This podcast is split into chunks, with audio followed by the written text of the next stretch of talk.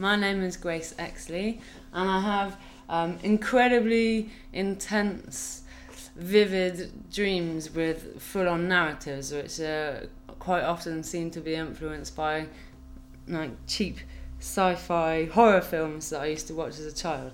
And I've done recently, I've been doing series of drawings, felt tip pen drawings, and highlighter pen drawings. Um, based on these dreams. And some of them I do directly from my imagination. Some of them I do observations, uh, observational drawings of things that remind me of the narrative.